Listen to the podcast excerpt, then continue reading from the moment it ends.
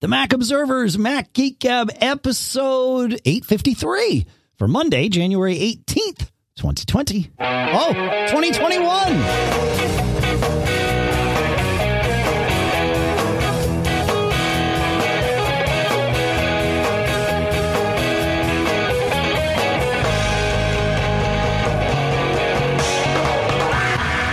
Folks, and welcome to the Mac Observer's Mac Geek Gab. Yes, it is 2021. It also is the show where you send in your cool stuff found, your tips, your quick tips, your questions.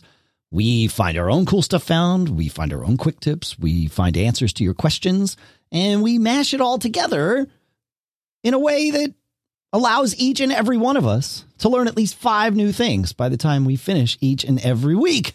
Sponsors for this episode include Sunbasket.com/MGG, LadderLife.com/MGG, Riedel, and we get to talk about their Calendars app this week, and Linode.com/MGG, where you can go and get $100 in free credit. Here in Durham, New Hampshire, I'm Dave Hamilton. And here, back from CES. That's well, right. Not really. It's true. In Fairfield, Connecticut, this is John F. Braun. Yeah, man. Yeah. So that CES went better than I expected, Dave.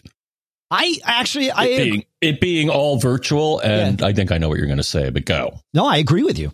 I have nothing. Yeah, I liked it. I agree. It went way better than expected. It was far more valuable than it could have been. I think it. Given that this happened in January and not June was a huge boost because people, different companies, different organizations, different events had the opportunity to kind of figure out what does work and what doesn't work. And CES definitely benefited from that, iterative learning that we have or we had.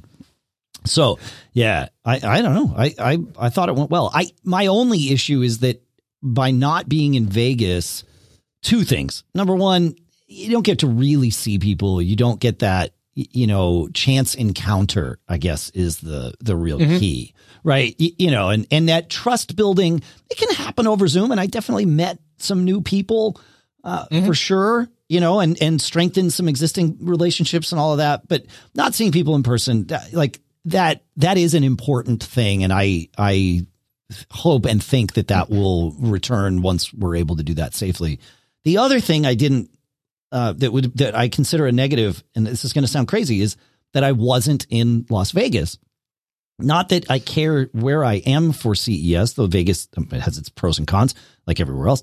But being here at my desk, I didn't carve this week out of my schedule like I would have were I traveling. And so, regular work, trying to sort of intersperse and balance that. I'm clearly not an expert at that part yet. I suppose if this went on for years and years, and let's hope that it does not, but if it did, I would figure out a way to be like, okay, next week, don't expect responses from me. I have CES to attend to, not attend. And I'd get better at that. But yeah, otherwise, yeah, I liked it. Yeah. So. And I would dare say it was more efficient having everything in one place. Sure. And you didn't have to schlep around from hotel to hotel, getting around. Totally. Was another downside of the physical event. And every now and then I'd be like, oh, man, I didn't get the press release from these guys. Now I got to go online. So, yeah, it was a higher throughput. It took me less time to generate content than for sure.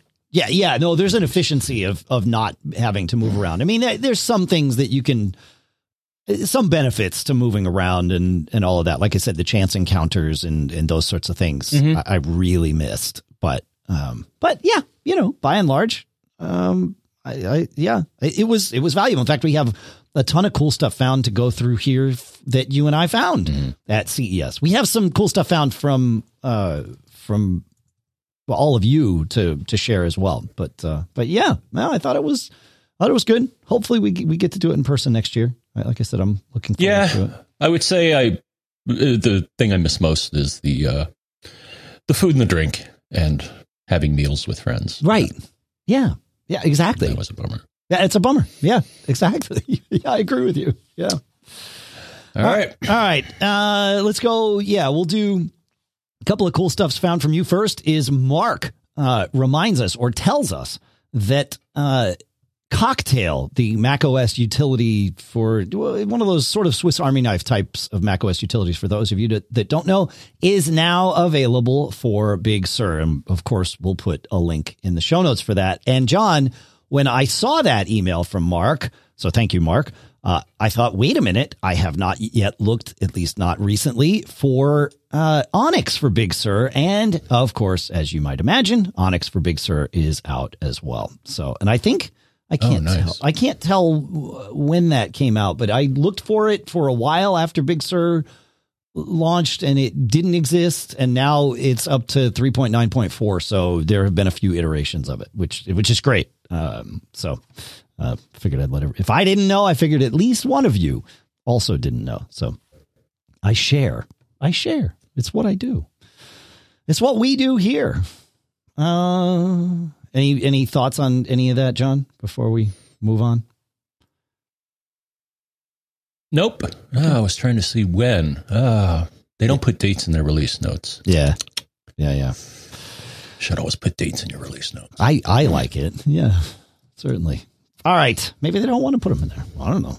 Patrick has two cool stuffs found. Actually, one of them is a cool stuff created by Patrick, and the other is a cool stuff found. He says, back in November, I mentioned using Google Assistant with shortcuts. It is easy to use inexpensive NFC tags to run shortcuts in iOS. In my case, I use NFC tags with shortcuts to run Google Assistant commands for my home automation. This is all done in the Automation tab in Shortcuts. When you add a new automation, you add a personal automation where you can choose NFC as one of the options. And Patrick created a little video that he has posted to YouTube. So I will make sure to link that in the show notes for this because it's fantastic. He did a really good job on this video. So thank you, Patrick, for sharing that. And he says, in reference to show 852, last week's show, he says, you were talking about Spotlight and how you use it to launch apps and things like that. He says, I personally like using Alfred at alfredapp.com as a Spotlight replacement. I find that it responds a little bit faster and a little more and is more easily customizable. I will say that the performance of Spotlight has improved with each release of OS X and now Mac OS. Back in the day, I used an app called Quicksilver because Spotlight was a bit sluggish back then. Well, I agree with you. Thank you for sharing, Alfred. Yes, Spotlight's gotten faster, but there's some Spotlight issues, in fact, with Big Sur that we might have to talk about. But we have listener Steve up next, John, unless there's something more to talk about with Patrick before we jump to Steve.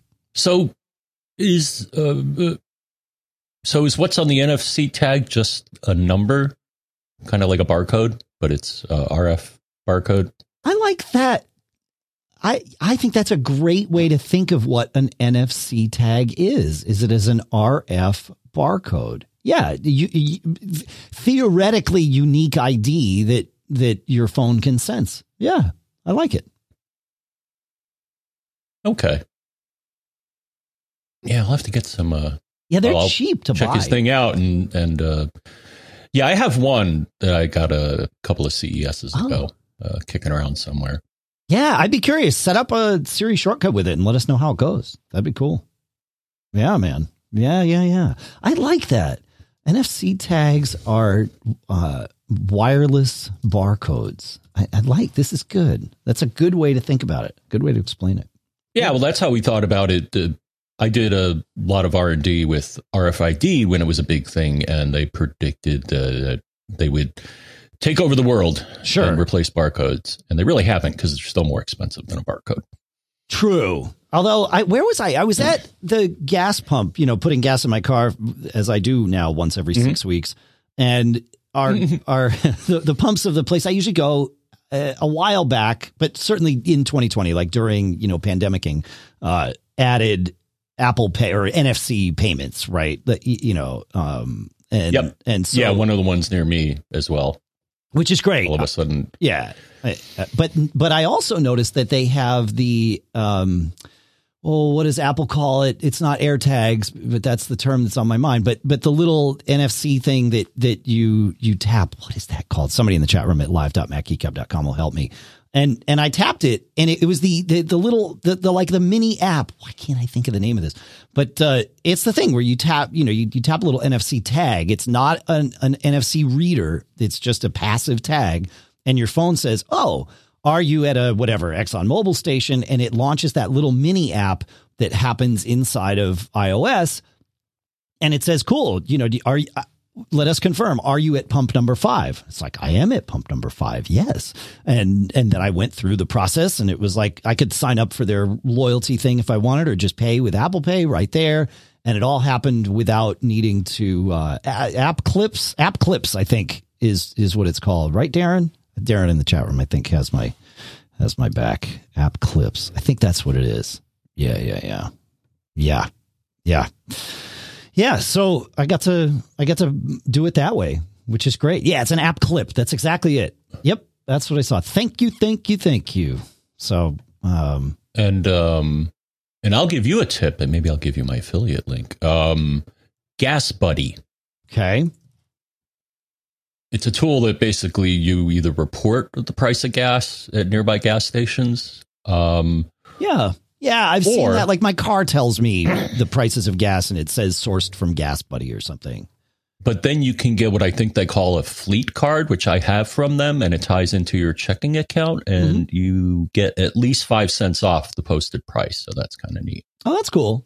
Yeah. Well, I guess that makes sense, right? Because they're not paying credit card process, the 3%-ish, the 2 to 3% of credit card processing fees. So, with gas at $3 a gallon, saving you, that would be, credit card fees would be somewhere in the 10 cent range per gallon, right? Mm-hmm. So they cut that in half, they split it with you, and there they go. It's not bad.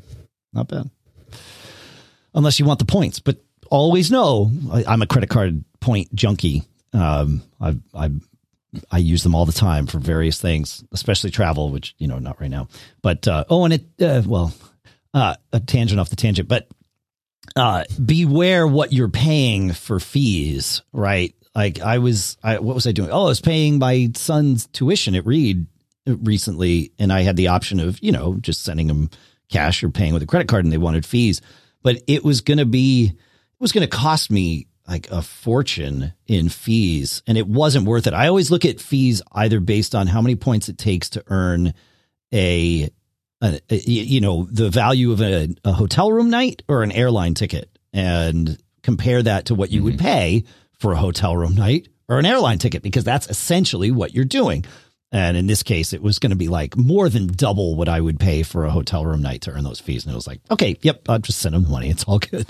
Don't need to buy those fees at that price. So, but a tip, the tangent off the tangent, is with the pandemic having obviously slowed down, or for, most even stopped all travel, your travel cards were worth less last year because you weren't able to use the points that you're earning. Now, of course, you'll be able to use them in the future, but many travel cards, if you call and ask, will waive or reduce your annual fee when that comes up for renewal this year. So if you have a minute, again, dollars per hour, right? It's not worth spending the time, it's not worth spending 2 hours on the phone to save $10, but if you can make it happen quickly, or even via their, if they have chat or whatever, so that you can do it asynchronously. And while you're doing other stuff, if you can get them to waive that fee without a whole lot of time and headache, then it's worth it. So, maybe I'll try that. Cause one of my existing card companies sent me a solicitation for a travel version of their card. And they're like, yep, $95 a year. And I'm like, well, that, so I mean, I can negotiate that down. Yeah. Cause they offer lots of perks. Yeah, the travel, the fee. I mean, that's pretty typical. Somewhere between $75 and $100 a year for a typical travel card is normal and quite worthwhile if you're taking advantage of most of the perks, like you said. So yeah. Mm-hmm. Yeah. All right. Any more on that, or is it time to go back to Spotlight? Go. Okay. Steve brings us to, he says, I have a brand new 2019 MacBook Pro 16-inch, and I'm experiencing Finder/Spotlight issues that are baffling me and Apple tech support. The recents in Finder, as well as smart folders I create, only work for a short time, less than 1 hour after a reboot or a forced reindexing.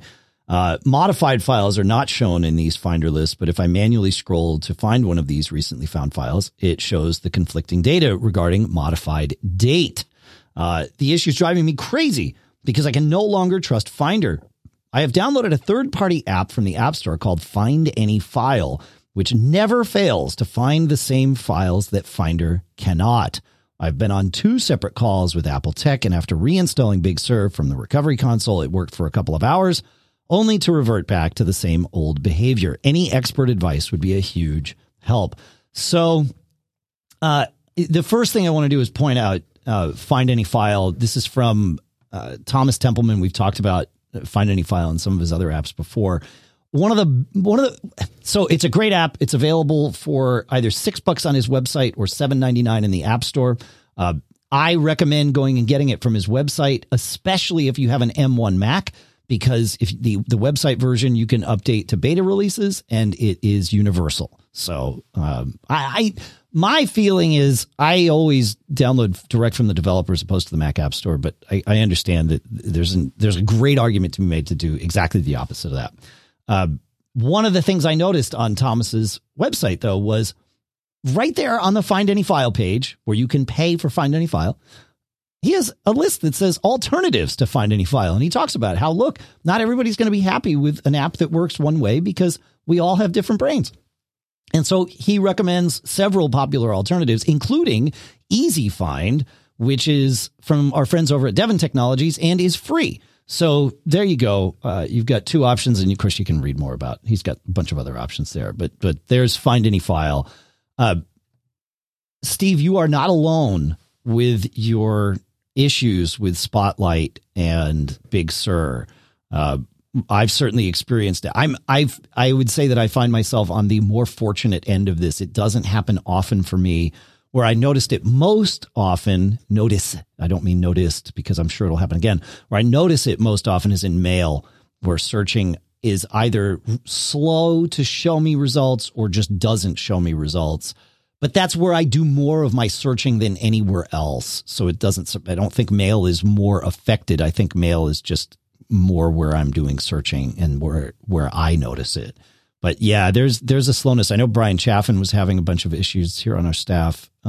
He said 11.1 remedied it quite a bit, but I don't know that it remedied it. John, have you had any issues with Spotlight in Big Sur on your Big Sur machine? Not that you've noticed. Okay. Yeah? No? No. Okay. Audio show. So we just want to make sure people hear us when we answer questions. Right. Now, every now and then I'll see a little progress bar, which means it's doing its thing. Sure. Okay.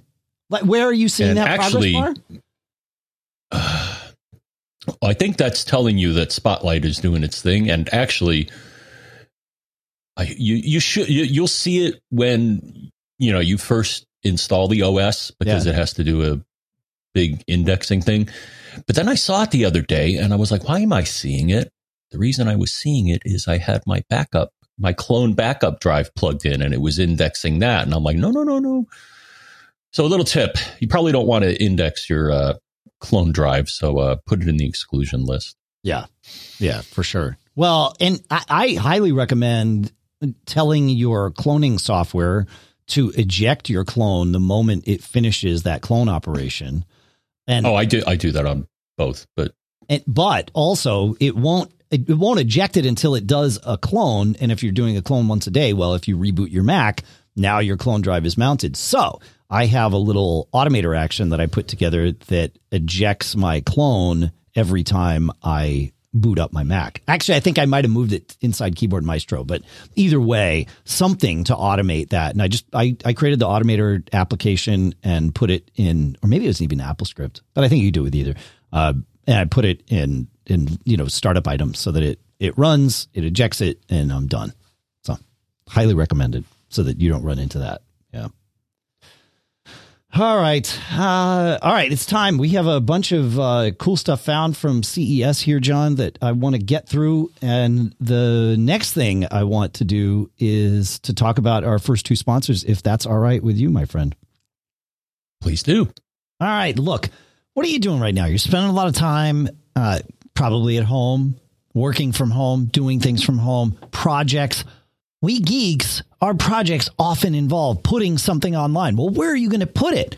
I'll tell you where you're going to put it. You're going to put it on one of Linode's Linux virtual machines, because with Linode, you can develop, deploy, and scale your applications faster and easier. So whether you're developing a personal project, you know, like having some fun, a Minecraft server or something like that, or managing larger workloads, you want a WordPress site, like something like that? Sure. You deserve simple, affordable, and accessible cloud computing solutions. And here's the best part.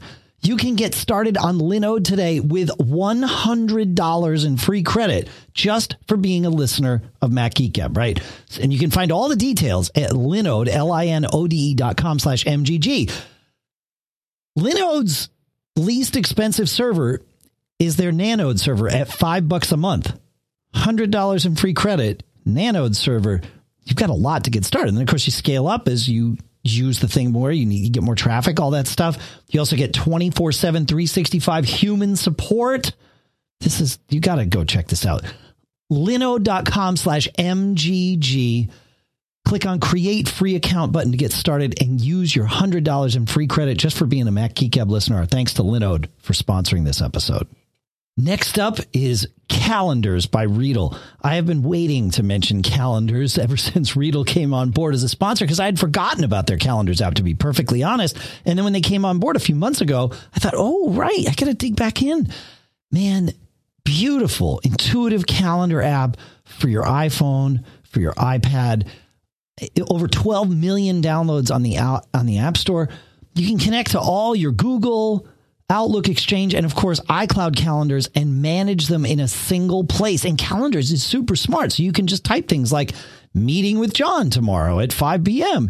and it creates the event right there. It also lets you create recurring events, tasks, and you can even schedule conference calls. Very cool stuff.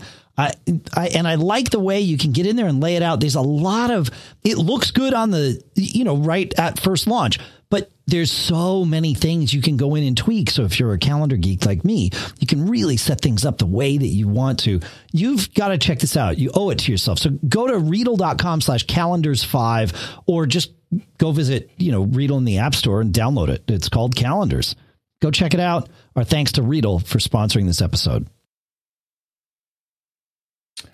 All right, Dave, CES cool stuff. CES cool stuff. Let's do it. I'm going to kick it off with something from Mactar, which I've never heard of them before, called the QB Pro. And it's an updated version. They also have something called the QB. And this one's faster and better. Because it's the Pro. Yes.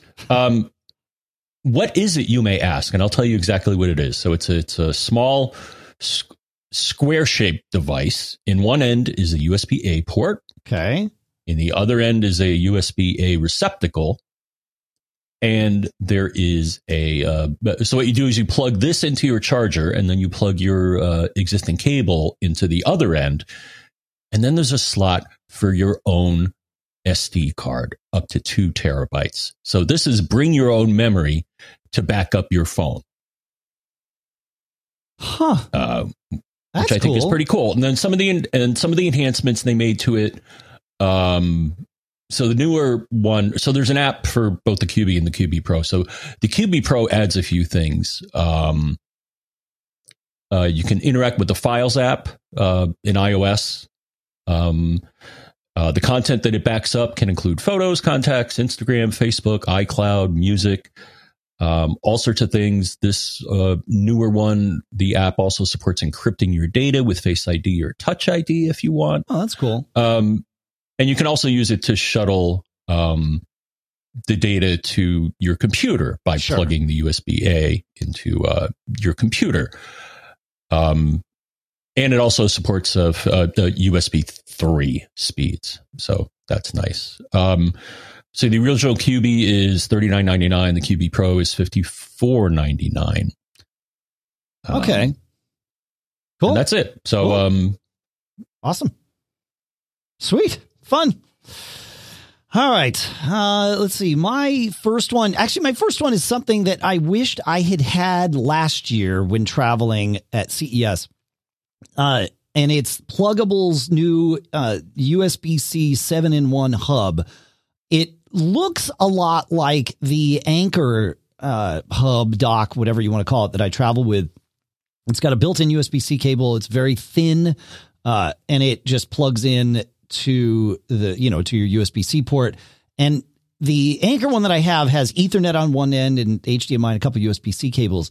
This one from Plugable has Ethernet on one end, HDMI, a couple of USB-A cable, A ports, on the Anker one also here, right? So 2 USB-A ports, an Ethernet HDMI plus 2, SD and micro SD slots. And this is the big one, a USB-C port for pass-through charging.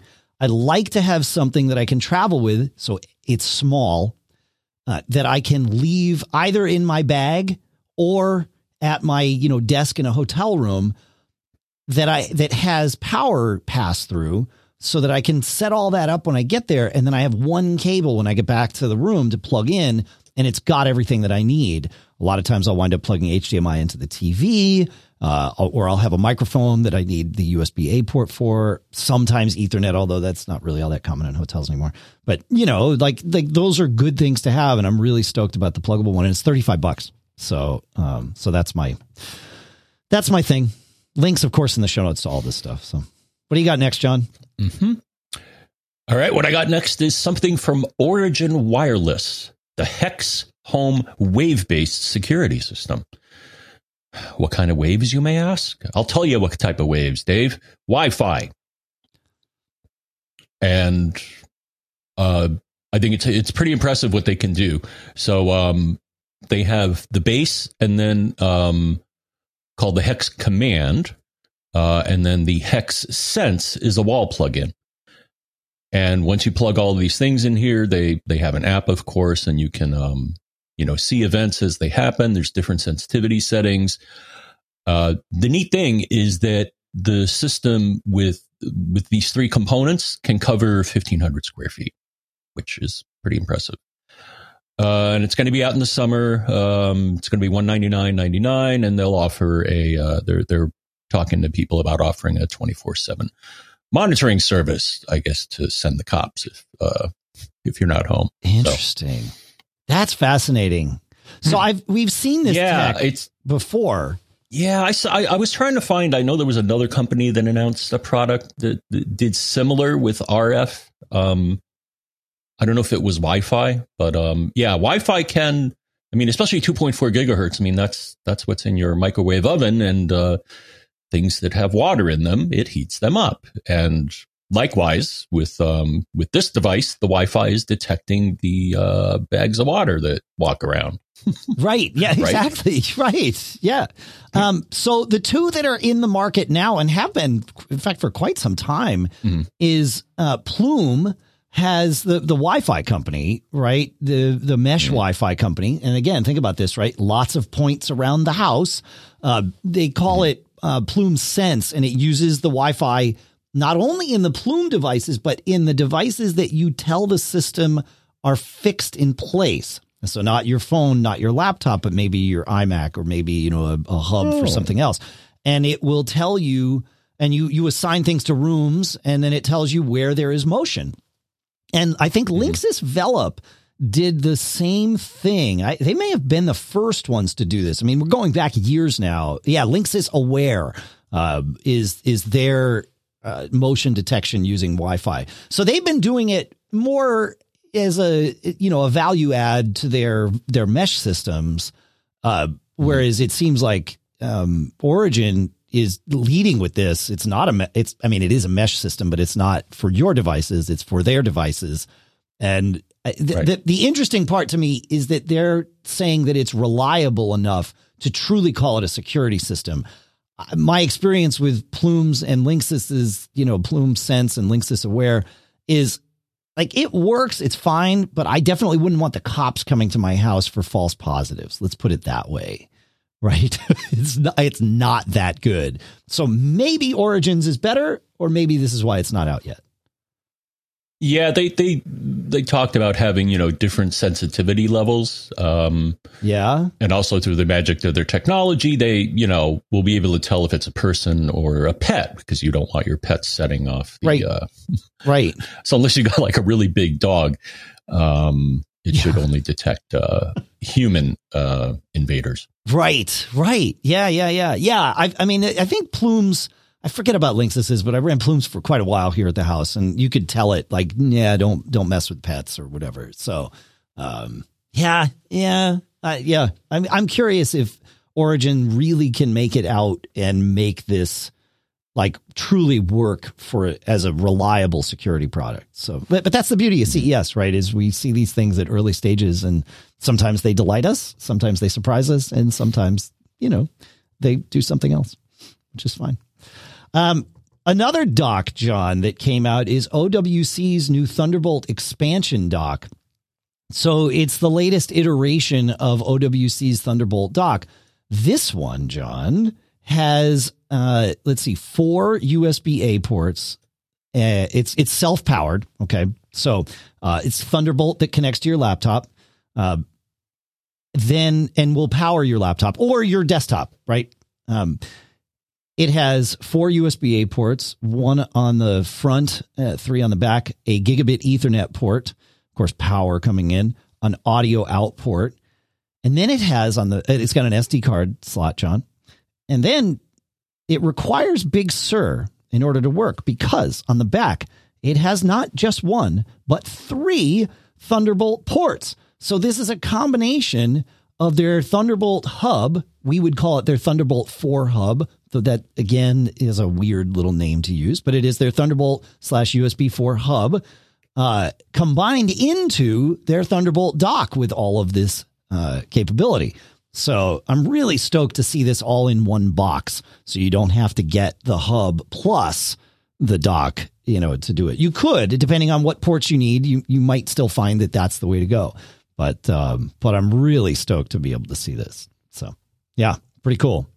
Fun. Right. But you got to have Big Sur, because Big Sur unlocks that feature of Thunderbolt for your Mac. So that's just how that works. Another one that I wish I had on the airplane to or from CES is Earin's new in-ear headphone. These are the earbud. Earin was the first to deliver true wireless earbuds, ahead of AirPods, you know, certainly ahead of AirPods Pro. And they've had 2 versions out, and now this is their 3rd version. It's even smaller and sleeker than their prior 2, but has a 14.3 millimeter dynamic driver in there, which I can only imagine delivers fantastic sound. That's pretty massive for a driver to go in the ear. And it's not a balanced armature. It is just that 14.3 millimeter driver. So it's really going to move some air, and it's going to be $199. They expect it out later before the end of March. So before the end of the quarter. And it's got a microphone in it, an accelerometer, and of course their own algorithm that monitors background noise in real time. So it's actively doing its noise canceling, removing ambient noise, and 5-hour battery life, and USB-C wireless Qi charging, which I am finding is a huge thing for your wireless earbuds. It really makes a difference to not have to plug them in, to be able to just toss the case down on a Qi pad and be good to go. So I haven't been able to test them yet, but I'm stoked about their existence, especially based on Earin's track record. So links in the show notes, of course, John. You got a couple to do there, John? Yes, I do. Sweet. So August was showing the 4th generation of their smart lock, which they call the Wi-Fi smart lock. And here's the interesting thing about it, is that it really isn't a lock. Well, it kind of is. But what it is, it's something that you place over your existing deadbolt. and then it gives you smart functionality. So, yeah. So isn't that neat? A whole lot easier to install, I would say. Yes. Yeah, I would imagine so. Yeah, maybe I'll, I still don't have a smart lock. I mean, I got the doorbell and all that, so I can tell if people want to break in, but yeah, I've got a Lockly one, on one of the doors, the door that we use most often late at night, in the house. Mm-hmm. And it's also the door that's, you know, 2 stories down from where our bedrooms are. So it A, automatically locks at midnight, no matter what. And then B, it's got a fingerprint touch ID type sensor on it, as well as a keypad. So I can, easily unlock the door, all of that stuff. So yeah, it can be handy, very handy, in fact. So yeah. Mm-hmm. Yeah. Yep. But, so, once it's on your Wi-Fi network and you run their app, you can then, open and close your door. They have a special, thing in it called a door sense sensor. So it tells you if your door is opened or closed. And I've done this once or twice where I come in the house and you're carrying groceries and stuff like that, and the door doesn't shut completely. So this will tell you if you blew it. So that's pretty cool.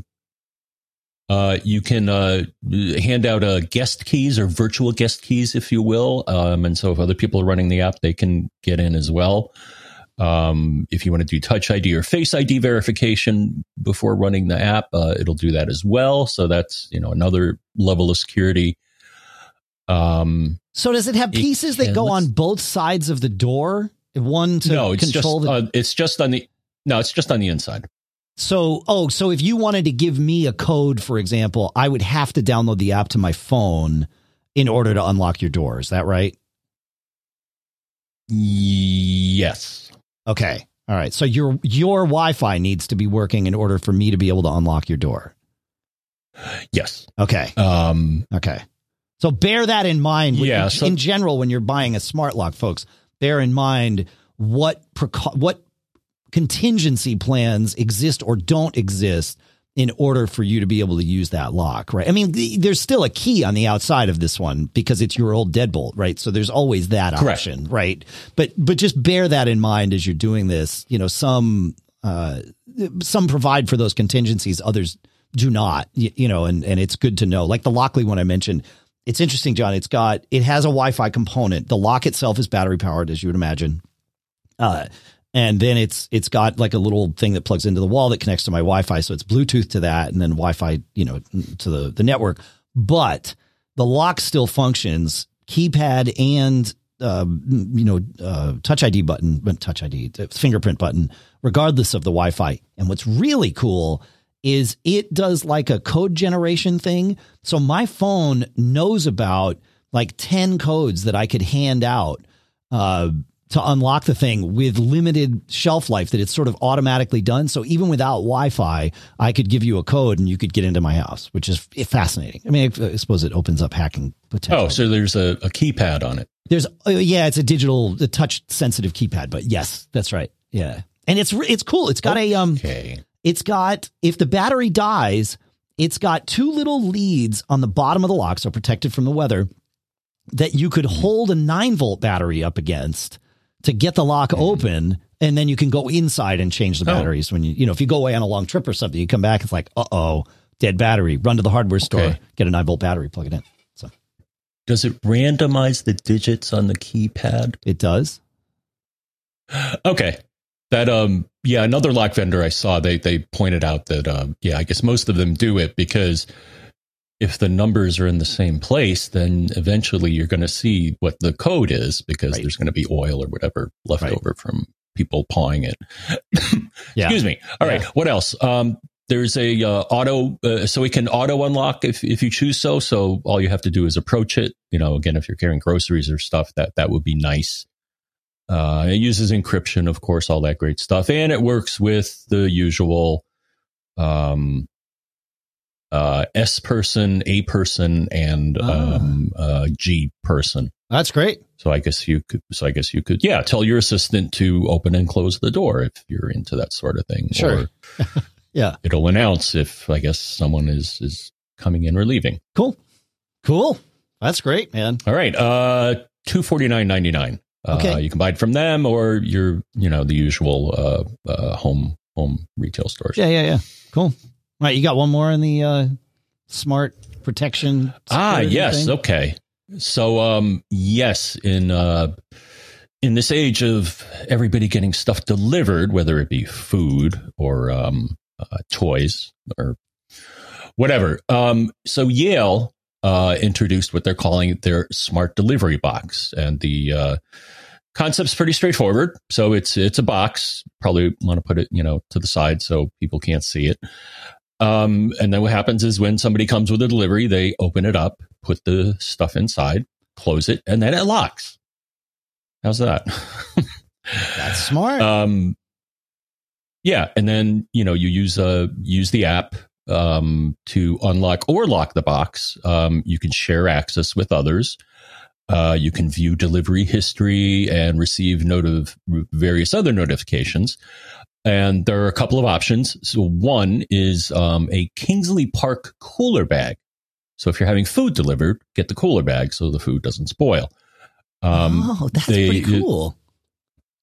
Huh. Yeah, and Kingsley Park actually designed this here. And it's a company that actually offers non-secure delivery boxes. Okay. So Yale worked with these guys because, you know, Yale makes locks. Oh, right. You can also get a keypad. So if you want someone else to access it, you give them this keypad, and they don't have to be running an app. So that's cool. So you could give the keypad code to like your various delivery services, right? Because you can do that with I'm pretty sure USPS, and I'm certain UPS and FedEx can keep a keypad on file so that they can open, you know, whatever they need to get to your thing. So they could all have the availability, you know, of opening this box. And yet no one else. Mm-hmm. Oh, that's pretty good, man. I like it.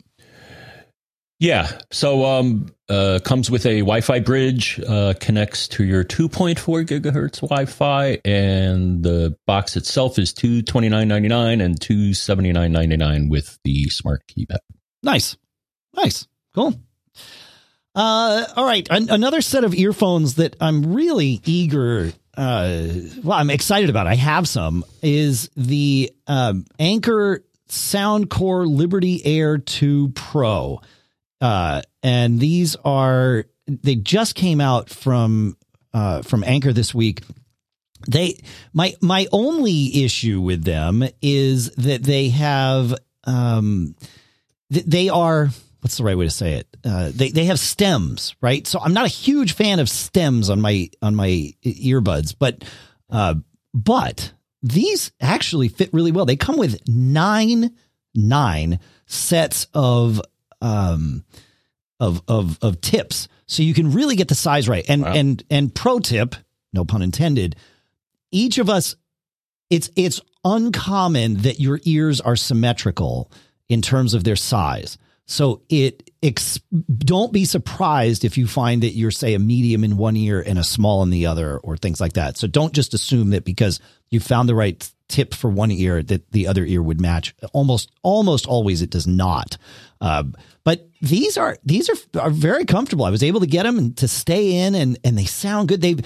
It's a combination of a dynamic driver and a balanced armature, but they floated the armature in there so that it's not influenced by the driver, and you do get some decent articulation on the sound. I was surprised, quite frankly, not that, because Soundcore's an Anker brand. I mean, Anker always makes quality stuff, but for $129, these things are huge value. They come with a charging case that is also Qi chargeable. So again, you just put the things in, you throw them down.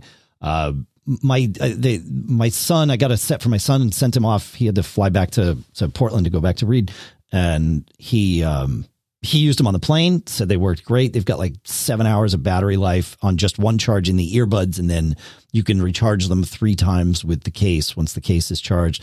They've got they're active noise canceling, and you can set the different noise canceling levels and types, different for outdoors, indoors, that sort of thing. You also can do what they call their Hear ID personalized EQ, where you put the earbuds in, you launch the app, and you run essentially a hearing test on each ear where it plays a tone and you tell it whether you hear the tone or not. And then it comes up with an EQ curve for you, which you can then adjust from there and tweak from what they've found. And I was able to get these things. I mean, they sounded good out of the gate. I was able to get them to sound really good. And I've been impressed with these. And again, you know, compared to what Apple's pricing looks like for these kinds of things, for $139 for high quality earphones with a Qi charging case, like it's hard to beat what they're doing with the Liberty Air 2 Pro. So I'll put a link to this in the show notes as always, but I think you're going to like them. So there you go. I've put a link. I don't think they're available on Amazon yet. I think you've got to get them direct from the Soundcore website, but obviously there's a link there. 4 colors: crystal pink, titanium white, onyx black, and sapphire blue. I got the sapphire blue and onyx black ones, and they both look great. They really nicely done. And they sound good for phone calls, by the way. I did some testing and then wound up with having a couple of conference calls on Friday. And my first conference call, John, I was all set. You know, I like prepped ahead of time. I called our voicemail at 224-888-GEEK. You know, what's that, John? What's geek? I think you're muted, John. Right? Are you there? Yes, 4, 3, 3, 5. We got to get you a hardware mute button so that you hear when you're muted. But I called that. I left us a message. I listened to it. It was, you know, all good. And I took my call. Then I put him back in the case. And then I had a call about a half hour later, and I realized that the call had started like 30 seconds ago at one point. I just got, you know, engrossed in what I was doing. And so I grabbed the earbuds. I put them in my ear. I dialed the phone, and I was on the call through the earbuds. That's a testament to how well they like wake up and pair with your device, I thought, because as we all have, you know, pairing and Bluetooth can be kind of a pain in the neck. But yeah, these worked out great. I'm really, really stoked about it, especially at the price, $129.99. I think that's just great. So anyway, you got any more? Yes, sir. Right. So you're not going to be the only one that talks about audio products here, Dave. I'm going to take the stage here. Excellent. Binatone showed something which they call mask phone. You can probably guess what they're combining. So it's a quality mask, and actually I learned something about masks. And it also does wireless audio, I would assume Bluetooth. So they combine both into one unit. So the mask part, here's the interesting thing. So it comes in different sizes: small, medium, and medium large. So I guess you can get one for the kiddies. The inner filter, now this is something I learned, can either be a PM 2.5. I've never heard that term before. Oh, those are pretty common. Those are those filters when you get a mask that you can slide a filter in and out of. Those are PM 2.5 filters. Yeah, so that means particulate matter. So that level of mask is meant more for filtering out pollution, not so much viruses and bacteria. And they also have a N95 insert. Interesting. So you can get either one. It's IPX5, water and sweat resistance, and the controls to make calls or play your music and stuff are on the side of the mask. But here we go. So this is interesting. You can run it with an app. So I guess you could do either straight sound, but then they have a couple of technologies here. So they do noise cancellation. And they also do something called voice projection that I guess increases the quality of your voice. Uh-huh. And it's powered by the Hubble Connect for Vervalife app. Okay. And there's a rechargeable battery in the mask, you know, to power the RF, and it lasts for 12 hours. And I was surprised here, starting at $49.99. Wow. That's very cool.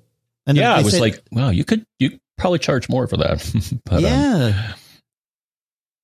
I mean, it's like the price of, you know, some earbuds, but you get a mask thrown in there. So anyways, you can get it at their store, and it's going to be available later this year from Target and Amazon. So cool. That's awesome, man. Wow. Very cool. Very cool. Huh. I like it. That's good. 12 hours of battery life. One more? One more, man. Yeah, what do you got? All right, one more. Our pals at Kingston introduced a new line, a new product line, which they're calling the Workflow Product Series. What is it? Well, there are two parts. So one is what I'll call a dock. It's a USB-C dock, and it has four receptacles.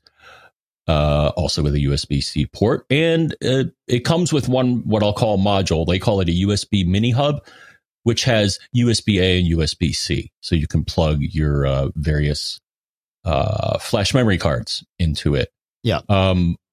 They also offer a standalone SD card reader and then a micro SD reader. And I asked them this, and it sounds like they may, because I know some pro photographers. Compact flash is still a popular format, and I think pros typically use it because I think they're typically faster and have higher capacity. The modules, you don't have to plug into the dock. You can actually just plug them, with a USB cable. Yeah. So so if you just need, a couple of connections, you can just grab one of these and not take the dock. Right. So, right. But the nice thing is that, so it has four slots. So the thing is, if you got lots of media or photos or audio or whatever, you can mount simultaneously all of those things on your computer. So the dock is $130 and the readers are $35 each. Interesting. That's pretty cool. Huh. What a yeah. Like a little modular system. Huh. I like it. Mm-hmm. Cool. All right. Well, that's great, man. Cool. All right. We have a bunch of stuff, some questions, some quick tips, some follow-ups to recent episodes, so many different places to go. The next thing I want to do, John, is talk about our next couple of sponsors, as long as we're good to go here. Yeah. Good to go. Please. All right. Look, it's 2021. You don't have to wear pants. You don't have to commute. And we don't want you to have to worry about your eat healthy resolutions. And that's why we're really stoked to tell you about Sunbasket, because Sunbasket wants you to have your healthiest year yet, and they're going to make it super easy for you. We've been using Sunbasket here at the house, and it's really cool what they do. They've got these fresh and ready meals. They're just $8.99, and they're good for you and for your budget. And they taste great, and they're super fast, right? You just get this meal, you take it out, and you heat it up. You're done. And then they have their other full meals that you do some cooking and some prep work. And they don't take very long. It's, 20, maybe 30 minutes is what we found is the average of the things that we get. And we've been having fun with it. There's four of us in the house, and so there has been up until very recently when the kids all headed back to school. But what we've been doing is we got, a couple of fresh and ready meals, or a fresh and ready meal and a regular meal. And we kind of, and we have this smorgasbord of all kinds of things on the table. Delicious stuff like buttered chicken with basmati rice, and beef chili with cheddar and Greek yogurt, creamy mushroom penne with baby spinach and almonds. You've got to check these out, because right now Sunbasket is offering $35 off your order when you go right now to sunbasket.com/MGG and enter promo code MGG at checkout. That's sunbasket.com/MGG with promo code MGG at checkout for $35 off your order. One more time, sunbasket.com/MGG, promo code MGG, and our thanks to Sunbasket for sponsoring this episode.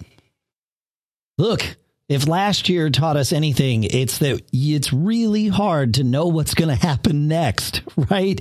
And you don't want to leave your kids or your partner with a huge financial burden if something were to happen to you, right? And on that note, it makes sense why people get life insurance, especially term coverage, which is surprisingly affordable. Why not pay a little bit each month to protect the ones you love? And if you're asking yourself this question, Ladder is your option, because Ladder makes it impressively fast and easy to get covered. You need just a few minutes. your phone or your laptop to apply. Ladder's smart algorithms work in real time, so you'll find out instantly if you're approved, and they have no hidden fees, and you can cancel at any time. And since insurance costs more as you age, now is the time to cross it off your list. So check out Ladder today to see if you're instantly approved. Go to ladderlife.com/MGG. That's LADDER life.com/MGG, ladderlife.com/MGG. And our thanks to Ladder for sponsoring this episode. All right, let's do. We've got some follow-ups from previous episodes that we've been kind of letting go, and so maybe it's time to get to them here. And we'll start with Bruce from last episode. We were talking about, we had a listener question about airdropping to a sleeping Mac. We talked about why that's not doable. Bruce says, I have the same setup. And what I've found is that if you begin to initiate a screen sharing session with the sleeping Mac, that will wake it up enough in order to use AirDrop. No sneaker net required. Still not elegant, but it does work. That's a good little tip. That's right. I wonder if connecting via file sharing would be enough to wake it up for that. Of course, if you're going to connect via file sharing, maybe that's all you need. So, all right. But there you go. So that's one option. So thank you, Bruce. Good. And then listener Ron has another thought here. He says, for the caller who was asking about AirDrop, what about iCloud? I have my desktop as well as my current folder, and I can save files to either place by Save to Files on iOS. And that way it's easy to share between my devices. I can access the folders from everything. Dropbox, he says, would be another way to do it. I suppose you could use a graphical multi-clipboard like Paste as well. So yeah, I like, that's a good one, John. Right? So yeah. Mm-hmm. So I don't know. Thoughts. Thank you guys for those ideas. I like this. Just find some way to get the Mac to be responsive and then go. So cool. John, you want to take another follow-up from last week? Yes. So Dan builds on something that I talked about. So Dan says, in 852, you talked about muting conversations in messages and forgetting to turn it back on and missing notifications. I think it is new in iOS 14, but in settings, messages, there is a toggle for mentions called Notify Me. This allows you to get notifications if someone mentions your name, even if the conversation is muted. In a group message, it seems to be the best, as if someone needs you, they will usually address you directly and everything else can just be read when you want. It's not as helpful with a message between a single person, as they would not likely be able to address you by name because you're the only person being talked to. Yeah. So thank you, Dan. Yeah, it's a good one. Yeah. Yeah, it messages is coming around. It's I don't know, work in progress. I like it. It just, it's other.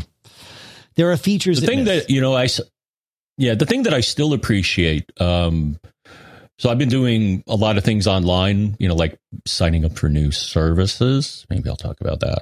Sure. Maybe not this time. But anyways, a lot of times what happens is you'll be texted a numeric access code to verify that it's you. The thing that I like is that the latest iOS and macOS are smart enough that when you hover over the field that wants the numbers, you'll get a float over after a second or two saying, oh, you want to paste this thing that was just sent to you in messages?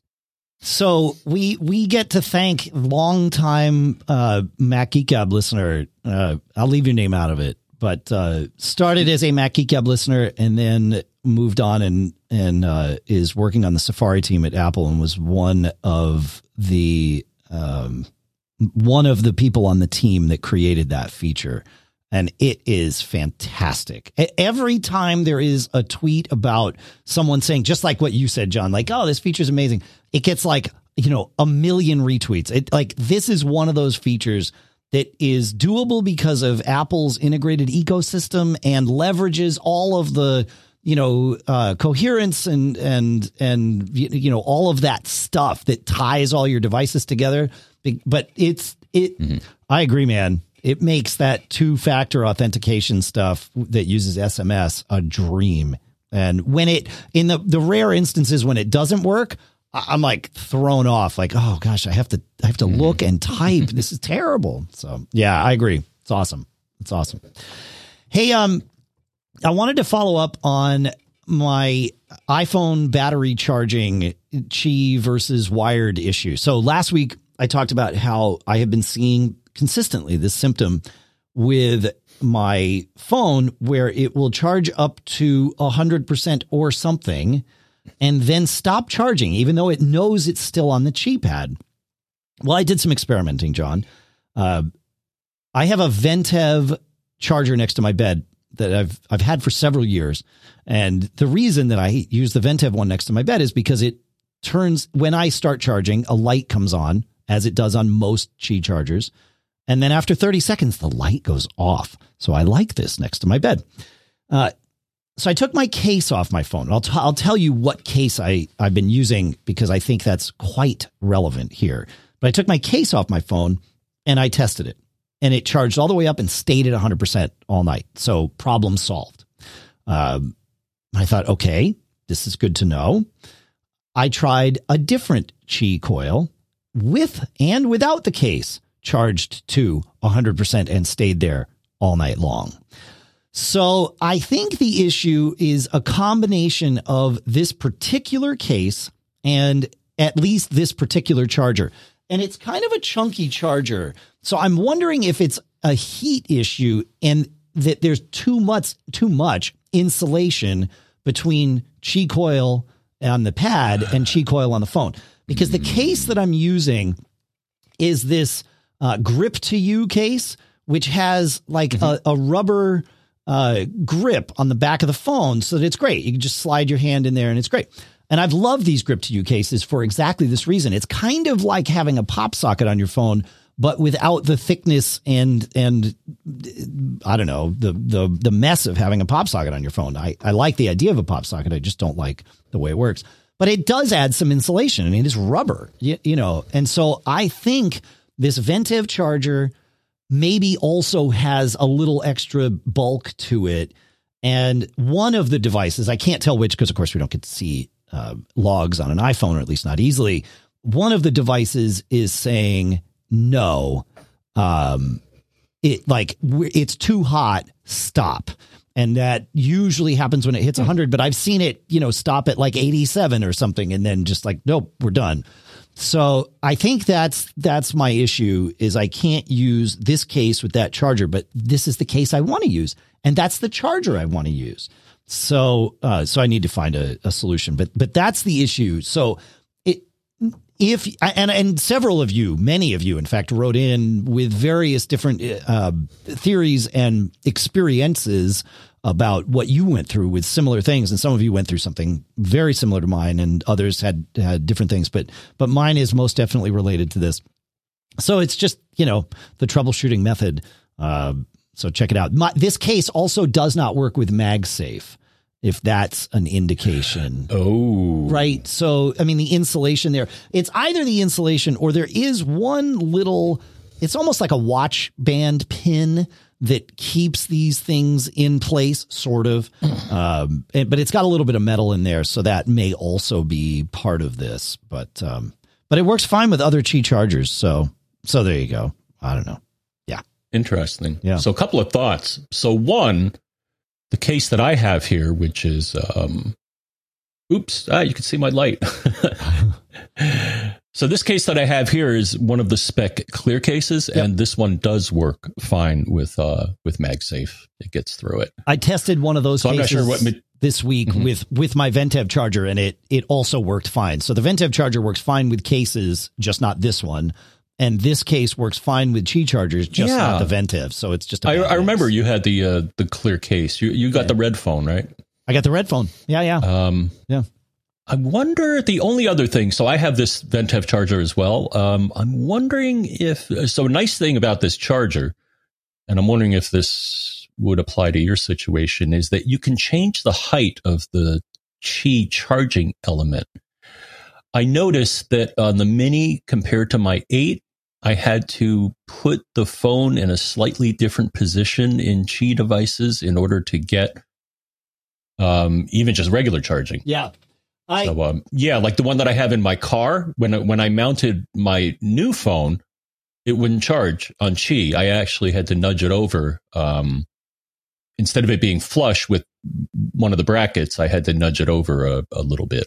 And then it engaged. Because at first I was like, why is it not charging? Yeah. I thought about that too. And so for the last two nights, I've taken the Qi element completely out of the little, stand that it comes in. And I've just laid it flat and put the phone on it and really lined it up to where I know the Qi coil is based on when I put the MagSafe charger on, because that will line up perfectly with the coil. So I know right where it is, and I put it on there, and it doesn't seem to matter. Like last night, I think it hit I don't know. I don't even think it hit 80% before it got too hot or whatever the circumstance is that it says I bail. So, it's just one of those things. It's, it's Qi, right? So you've got to, there's heat and loss involved, and devices protect themselves. So there you go. That's what I got. Yeah. You've probably gotten that screen on your phone. In the warmer months, when I put my phone and run Waze or something like that, often the heat that bounces off of my dash, which is black, so it emits lots of heat. I've gotten this warning on my phone. It'll say, I'm getting too hot. Do something about it. And typically what I do is I will remove it from the case because it insulates it, I guess, enough to cause it to over temp, and the phone is smart enough to not destroy itself when it's too hot. So. Sure. Yeah, exactly. Yeah.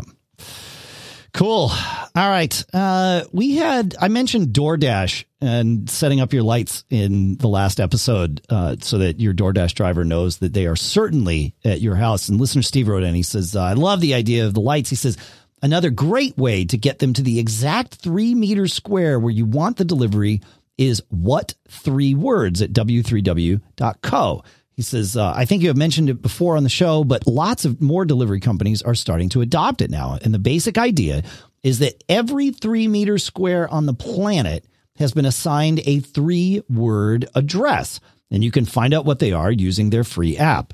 And he sent us some links as examples, but that's pretty cool. Sorry, if I said w3w.com, I misspoke. It's w3w.co or what3words.com. It looks like is also a thing. So anyway, links in the show notes, but that's a great idea, Steve. Thank you.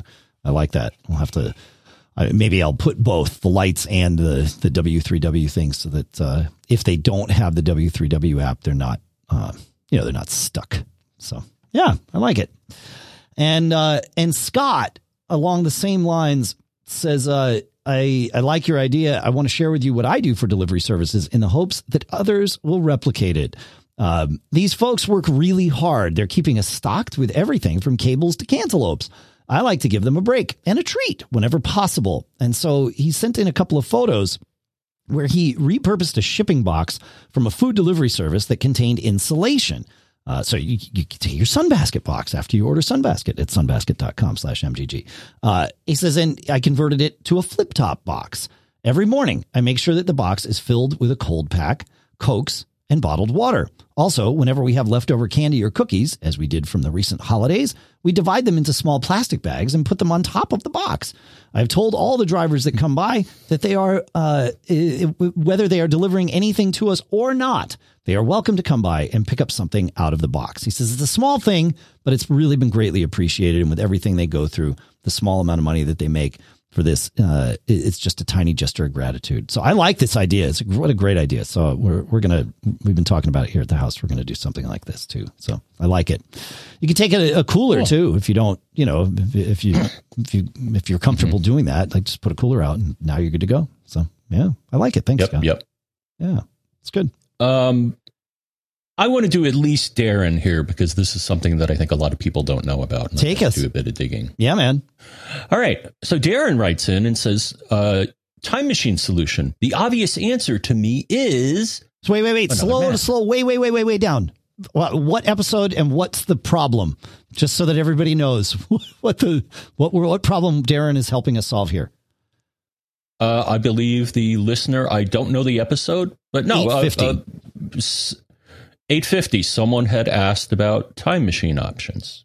Okay. Right. Oh, right. So yeah, back in episode 850, we were talking about different options for network time machine.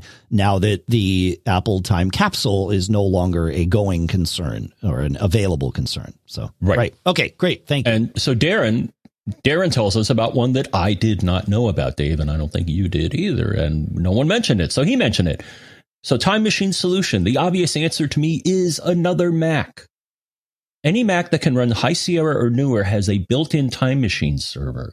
I use a 2011 MacBook Pro for Time Machine server, and it's awesome. Always plugged in, Ethernet connection to my router, and setup is super easy in preferences sharing. And I'll leave it at that. That's smart. I like my experience, Dave, is that it's not super easy. We got to dig a little bit. Sure. Because I'm like, I don't remember seeing Time Machine in sharing. Yeah. And if you look at sharing, you will not see it. What you do is you have to dig a little bit. So it's buried inside of the file sharing options, specifically file sharing, shared folder, advanced options. So you got to go down a bit of a rabbit hole here in order to get it. But once you're there, it says, yeah, here's Time Machine. You can limit the size of it if you want to. Right. So you create a shared folder, and then you right click on that shared folder in the shared folders list and choose advanced options. And there are several things. Allow guest users, allow only SMB encrypted connections, and share as a time machine backup destination, and even more importantly, limit backups to X number of gigabytes so that it doesn't just float up and bulk up your drive. That's pretty good. Yes. That's good. So I think I remember it being in a prior version of OS X server. They would have an explicit time machine server option. Of course, now they don't. They just let you do MDM now. Just too bad. I like Mac OS X server. Right. Wow. That's pretty cool. Good one. Yeah, I'll say. You got another good one like that, or are we good with our follow-ups? I mean, we're on Time Machine. You want to take us to Don? Yeah, hold on. I'm lost here. Yeah, let me get Don up here. There we are. All right, thanks for the show. You're welcome. Referencing show 850, where we were discussing available options when the time machine or time capsule stops working. I've had many time capsules over the years, wishing Apple had not discontinued them because they worked well. All of the issues I'd have with the time capsules have been hard drive related. I've never had a time capsule that had a router problem. My remedy, if only the hard drive is failed or failing, is to attach an external hard drive or SSD to the USB port on the time capsule and move on. I have even connected a USB hub to the time capsule and then attached the external hard drive to the hub. Time Machine will back up to this external HD SSD without any problem. Of course, if you're using the time capsule router function, you will forever be saddled with 802.11 AC. But that's not a problem because I don't have access to high-speed internet. Oh, bummer. Oh, that sucks. Yeah. So that's a good point. Now, the thing is, if I recall correctly, Dave, they never officially supported backing up to an externally connected drive until the 802 AC version, but it did work. I think you are correct. I think even the drive, just connecting to a drive, backing up or just as file sharing was not officially supported. I think that's right. Yeah, man. Yeah, for sure. And was it also, I think it could also be a print server. Did I ever try that? Yes, I think you're right. I think it could be a print server. I think that's correct. Yeah. Or am I thinking of my Synology? Synology can also be a print server. Definitely. In addition to a time machine destination. Definitely. Speaking of printers, John, I bought a new I finally bought a new laser printer, or a multifunction laser printer, because I wanted something that had but the ability to scan from my Mac, which my old HP, they just haven't updated the software in probably 10 years. So I wound up buying a Lexmark MB3442 ADW. And it's amazing having the ability to simply, I know that I'm late to this party, that it's amazing finally having this ability to go into, the system preferences, printers and scanners thing, and actually just be able to scan right there. Like, I haven't even installed Lexmark software on this, on my Macs, and I'm able to do everything because it's, built as it's a modern thing. So there is a benefit to doing that. So I'll put a link in the show notes, but, there's nothing special about this Lexmark. It's just, that just happens to be the one that was available when I bought it. So, yep. It's great. Yeah, I use the ScanSnap for scanning. I'm there you go. Happy with it. Yeah. That's fine. We for also low volume scanning. It's really good. It's very small too. Totally. Yeah, I find that having a flatbed scanner is something I appreciate about 4 times a year. And so probably the smarter move would have been to have a separate flatbed scanner from my printer, but I like having a fax machine, again, for those 4 times a year when something needs to be faxed. So, and we wanted to have a laser printer in the house for some stuff that Lisa's been doing lately. So I don't know, it all just kind of made sense. And it was one of those, hey, the year is about to end and I can take another tax write-off. So let's go. So that's what I did. Hey, listener Steve sent in a thing about Time Machine, just to wrap that up and flush those out of the queue. And Steve says, back for episode 850, your proposals were okay, but another solution that you did not mention is available if Todd, your listener, simply is trying to replace the router portion of the time capsule. What can be done is to buy the router he needs and keep the time capsule for the Time Machine backup. So sort of the opposite of the opposite problem that Don was offering to solve. So that makes perfect sense. Yep. Just turn off the router, put it in bridge mode. I did that with my time capsule for years and years. So anyway, there you go. So thank you. Thank you, listener Steve. That was, that's all good. John, I've got a quick tip. Do we have more on the time machine thing, or more on the printer thing, or anything else on the thing of the thing? With the thing? Yeah, we've got the last one here is another follow up, which we'll defer. Okay, I guess. Cool. Speaking of scanners, I remember back in the day when I did R&D and imaging work. Yeah, I got an Epson. What was it? It was called an Epson. So first off, it wasn't my money. It was the company's money. But I got an Epson Perfection that did 9,600 DPI, which is like insane for an image scanner. Yeah, it's pretty good. It allowed me to do a lot of interesting work. Here's something to try. I'm wondering if your printer would do this. Try to scan currency. Oh, all right. I will, assuming that's not against the law, I will try it. So it is not against the law if what you reproduce is at least a certain percentage smaller than the bill or larger than the bill. Okay. All right. Because I looked into this. Now, some image scanners will just refuse. They're like, I'm not going to let you copy money. This one let me scan money. Interesting. Yeah, there's special patterns on bills. I don't know if I'm trying to remember what it's called. Yeah. Maybe I can find it. But there's special patterns on bills that a lot of scanners will detect and say, nope. I like it. That's good. All right. Yeah, I'll try that. Mm-hmm. I'll try that and report back. Yeah, I need to practice scanning something. Yeah, this is only a 600 by 600 DPI scanner. So, but, fine for general purpose stuff, which is all I need. So. Oh, that's plenty. What and the output, I guess, is also 600 by 600 or up to. Yeah, let's see. Printing is print resolution is 2400 IQ, which they say is 2,400 by 600. And I'm not sure how that works, or 600 by 600. So evidently it will do both. So, yeah. Oh, that's decent. Yeah. Yeah. Yeah. It's a nice little, it's a, you know, again, there's nothing special about this. I picked it because it was available to ship and I, you know, yeah.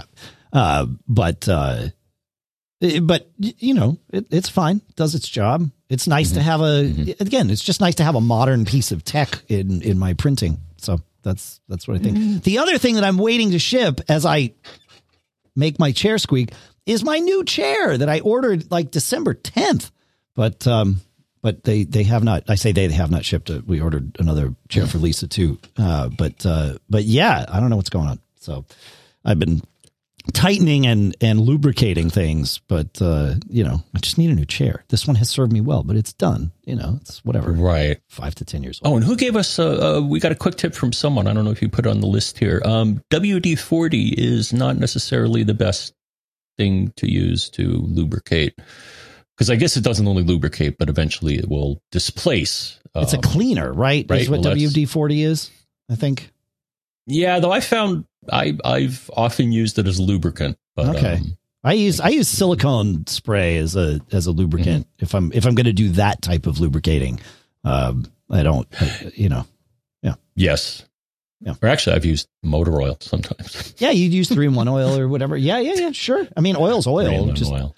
Depends on how messy you want it to be, which is why I like the silicone spray, because it, you know, it does its job and generally doesn't drip all over the place, but it can. So yeah, that's a good point though. All right. Well, that's what we got for today. We have lots more though for next week. So good news. We'll do another show, John. It's how it's going to be. We might even have more stuff from CES. Yeah. I feel like CES is going to continue.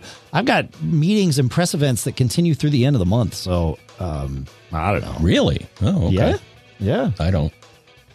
You could. There's press events that you could attend. There's like those showstoppers things. I think there's at least one. Actually, if not yes. Two more no, there. Yeah. Yes. So I'll keep my eye on my my email box. Speaking of email, Dave, feedback@macgeekgab.com. I think you said feedback@macgeekgab.com for clarity and focus. Yeah. I absolutely said feedback@macgeekgab.com. Awesome. Yeah. Send us your questions, your tips, your cool stuff found. That's what makes the show, as you've just heard. So thanks, everybody. Thanks to all of our sponsors. Of course, linode.com/MGG, Riedel.com, sunbasket.com/MGG, and ladderlife.com/MGG. Thanks to CashFly for providing all the bandwidth to get the show from us to you. And really, thanks to all of you for sending in all your stuff, but also for listening. And just being a part of the community. That's the best part about what we get to do together here. And for those of you that are on the premium program at macgeekup.com/premium, thank you. I would like to take a minute to thank all of you whose contributions who have come in the last week. So we've got Anthony N., Deb from San Clemente, Terrence from Avon Lake, Warren from Thompson Station, Karen from Chagrin Falls, John from Decatur, Corey from Kenmore, Jeff from Del Mar, Paul from Tunbridge Wells, Dennis from Chapel Hill, Ari from Kensington, Nick from Mount Clemens, Graham from Yelverton, James from Brandon, Jay Walter from Long Island City, Blatt Boy, Robert from Oklahoma City, Bob from Lepesh, Timothy from West Windsor, Joe from Fouquet Verena. I'm sure I am mispronouncing that. F-U-Q-U-A-Y, Fuquay Verena, sure. Bill from Menlo Park, Brian from Danbury, Santiago from Palm City, John from Wake Forest, and Paul from Lee. Nice, very nice. That's one town over from me. Thanks so much to all of you for everything that you do for all of us here. We love being able to do this, so truly, thank you. And we'll see you next week. We promise we'll be back. It's how it works here. I don't know. Got anything else to share? I do. We promise, right? Geeks honored. I don't know. That's what I think. That's what Han tells me. Ah. What does Han tell you, John? Anything? Well, among other things, especially when he's flying an through asteroid fields, Han says, "Don't get caught." Made up.